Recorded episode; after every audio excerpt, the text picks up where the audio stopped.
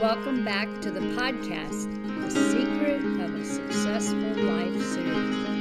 Weddings are a special time in the lives of family members. In this episode titled, The Hope Christ Offers Everyone, Leroy and Betty will be married, while the extended family has traveled from several states to attend this special event.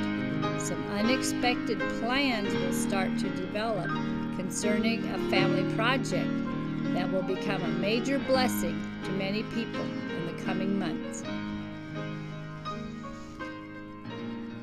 The entire extended family eagerly awaited for the November 30th wedding service of Leroy and Betty. Plans were made for Oscar and Virginia with little Lila to attend. Jim and Mary were gearing up to come from the Texas Panhandle while Leo and I were planning to come from Central Texas, where Leo was attending Bible school. We would meet with our Iowa families in southern Iowa for Thanksgiving, and then travel to Denton, Iowa, where Leroy and Betty would get married at the Christian church in that community. While we were waiting for the men to come in from outside work, Mary pulled out the stool for the piano and sat down asking for Virginia and I to join her in some songs. Girls, ever since Leo and Barbara Jean's wedding last June, I've wanted to get us all together to sing. If Betty could only join us, we would have a ladies' quartet, but for now, we can have a trio. What do you want to sing? Mary, Virginia said, anything praiseworthy of the Lord is fine with me. I added my agreement in that decision. Soon Mary was playing one gospel hymn after another, and we were having a wonderful time. Coming in from the kitchen, Anna and Julianne said, Ladies, that's wonderful. We so love to hear you sing like that. Soon after that, the men were coming in the house and heard our music. Once again, there were great comments about our singing. Several of the men mentioned how we should sing more often.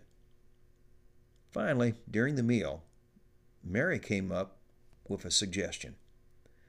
Guys, since you all have repeatedly commented about how you would like to hear our singing, here's an idea. Jim and I have often talked about how we would like you to come hunt those mule deer on our ranch. Maybe each one of the men and his family could put together a sermon to preach as a week long revival message to preach at our church in Texas. You could hunt during the day, and each one take a turn preaching in the evenings. We ladies could then provide special music each night for the services. Now I realize we would not have a piano there, and that's not an issue to Jim or me. I think we could still have a great time.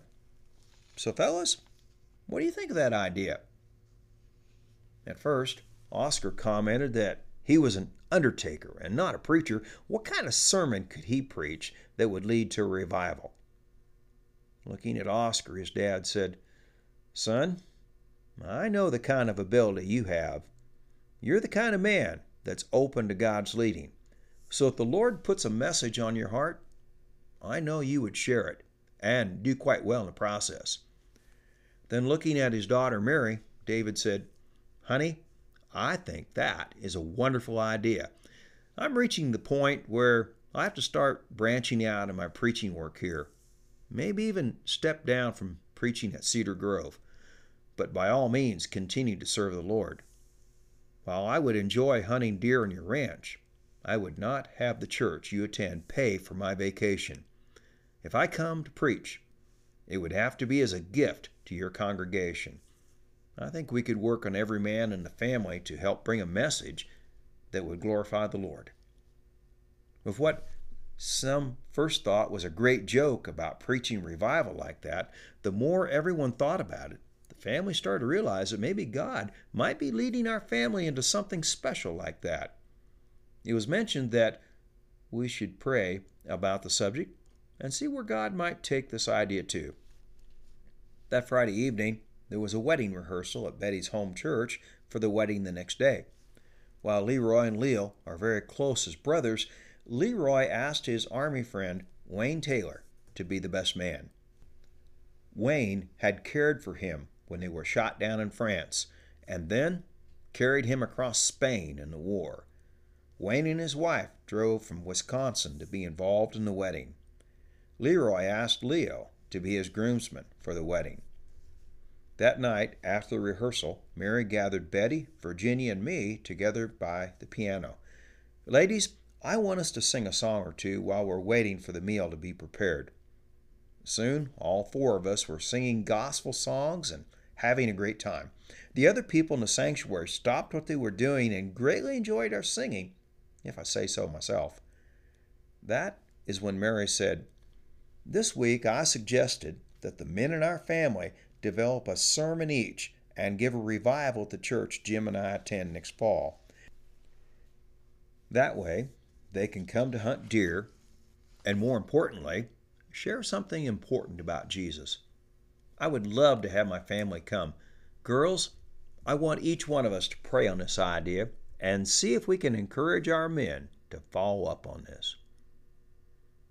Mary's idea was well received, and in the coming months, great thought would be given concerning holding a revival meeting in the Texas Panhandle. At this point, no one but the Lord knew how a great change of heart was going to take place in that service.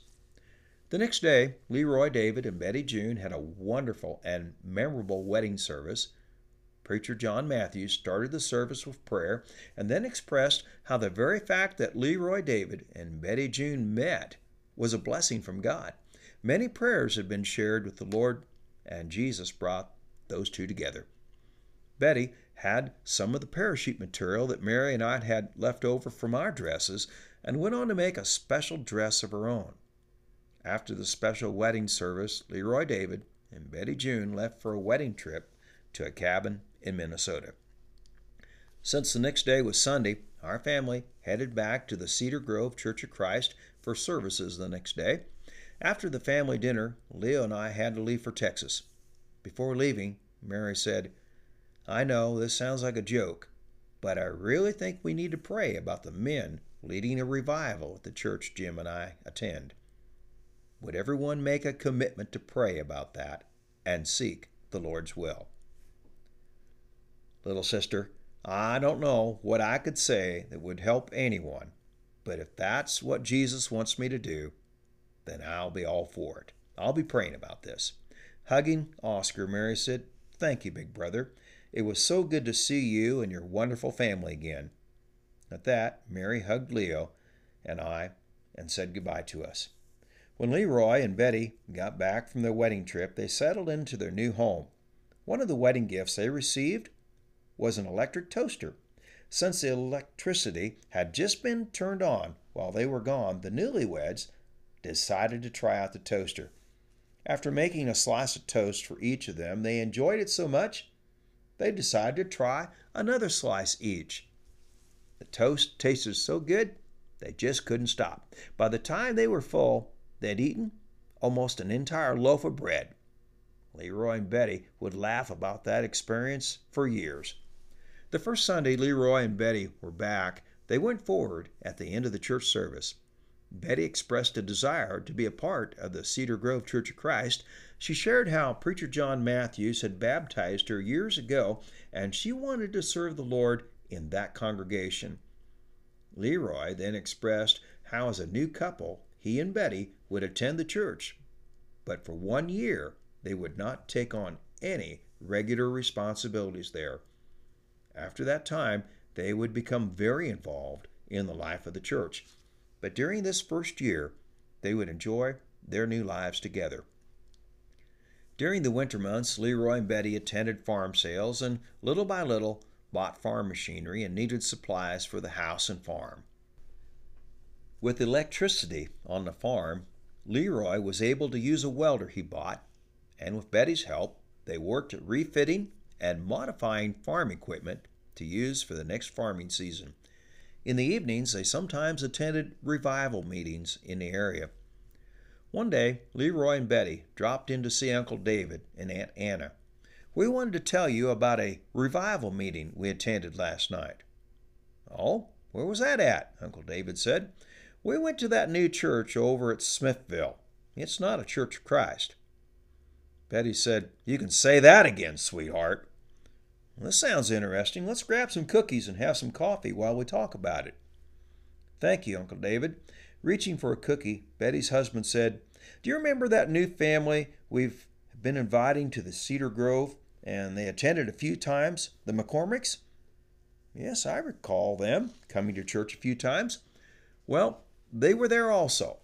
And when the preacher invited people to come to Christ, they went forward. Uncle David, this makes me so mad. All that preacher did was just have them repeat a prayer and then said no matter whatever happened, they were Christians and were going to heaven. The preacher said that's all they had to do. Uncle David, that's not in the Bible. That guy never said anything about repenting of their sins or being baptized or living a faithful life for God after this. Uncle David, where did that kind of teaching develop from anyway? I can see you're upset about this, and I don't blame you. One should never teach something that has to be untaught later. Leroy and Betty, you both have some real shepherd hearts, and that's what Anna and I really love about you. Concerning your question, I've studied this and even asked Jim Green, who teaches at the Bible school in Cincinnati, about it. He said that before the 1500s, there was no major teaching about people coming to Christ without the need to be baptized. The churches of that time taught that baptism was for the forgiveness of sins. But some man by the name of Zwingli came up with teachings that are accepted as gospel today. Mr. Zwingli went so far to say that everyone before him except the apostles were wrong. Sounds like he thought a lot of himself. I would suggest that you two do an in depth study on this subject and then pray about how to present this material. Uncle David, that sounds really good. Thank you, Betty said. Anna then joined the conversation. Our Mary came up with a suggestion just before you two got married. She would like to see the men of this family hold a revival meeting at the church she and Jim go to. She thought that this fall the guys could go deer hunting and then each one could preach one sermon. Then you four girls could sing special music like you did the night before your wedding last fall. The more I pray about this, I think this family needs to do that. Looking at Anna, Uncle David said, Now, sweetheart, just what kind of sermons do you think each one of us guys could preach? Good ones. I know it would be easier for you, Harry and Leo, since you've had some training and experience in preaching. But what about each one of you preaching a sermon about the hope of Jesus that he offers from the perspective of A, in your case, honey, a preacher, and nephew, Leroy, as a farmer, then for Oscar as an undertaker, for Walter as a factory worker, and for Harry as an army chaplain. Each one of the men in his family could share important things about being a Christian in everyday life that relates to each person Someone attending that revival will be blessed. I just know it. We need to go for their good.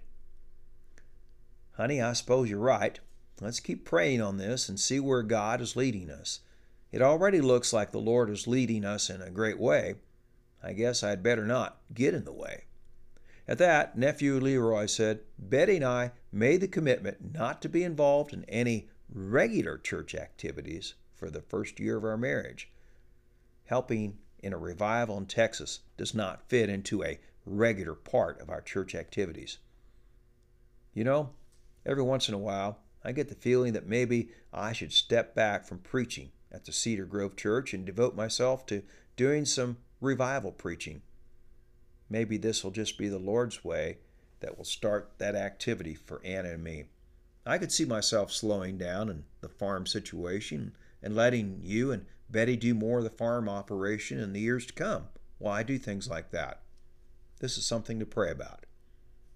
We agree, Uncle David, Leroy said, and Betty nodded her head in agreement. In the coming weeks, each family member prayed about the idea of a fall revival in Texas. Letters were written to each household about the possibility to leading a revival service with the ideas Anna suggested. The idea was received with open arms. Apparently, God was going to use this family in a mighty way to help my home congregation and community. Jim Nelson obtained permission from the church elders for our family members to lead a revival. At Uncle David's insistence, no offering was expected for this service. It was meant to be a gift to the congregation there. In the coming months, each man that would take part started to pray about and develop a sermon about the hope of Christ from their special perspective.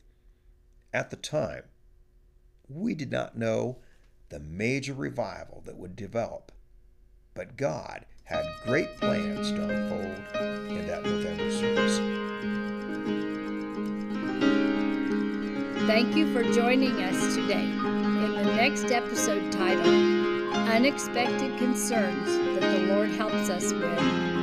High school junior Oscar Macintosh will make a major step into manhood when he understands the consequences of helping his friends pull a Halloween prank that will become the talk of the community. We invite you to listen to this podcast.